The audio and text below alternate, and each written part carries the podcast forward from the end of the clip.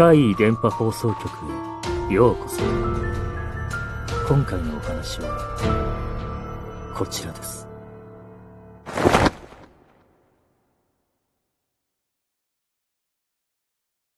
パチンコ店に入り、パチスロを打っていた時です。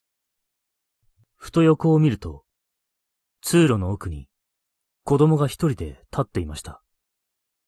赤い T シャツを着た小学生くらいの男の子。なんだろう。親と来ているのか。親を探しているのか。今はもう、パチンコ店に子供が来ること自体、厳しく制限されているはずです。妙だなと思いながらも、特に声はかけずに、自分の台に視線を戻します。数秒後にチラッと見ても、子供はまだいます。でも何度かチラ見をしていると、いつの間にかいなくなっていました。その時は、横で顔見知りの客、A さんと B さんが打っていました。さっきまであそこに子供がいたんだけど、何だったんだろうね。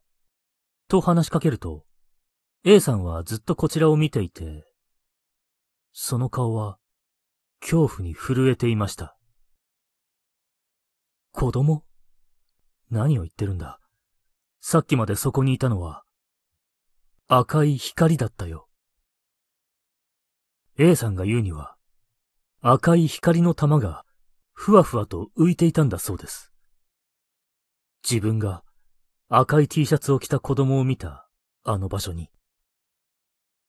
B さんはというと、全くそちらを見ていなかったので、当然子供も光も何も目にしていません。あれは一体何だったのか。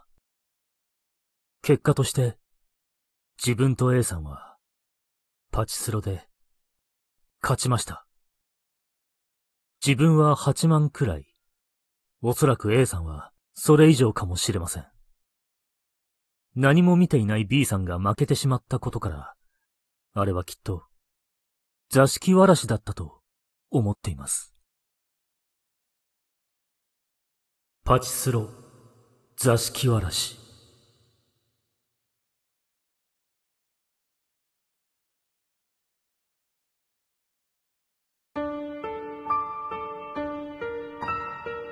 いかがでしたか？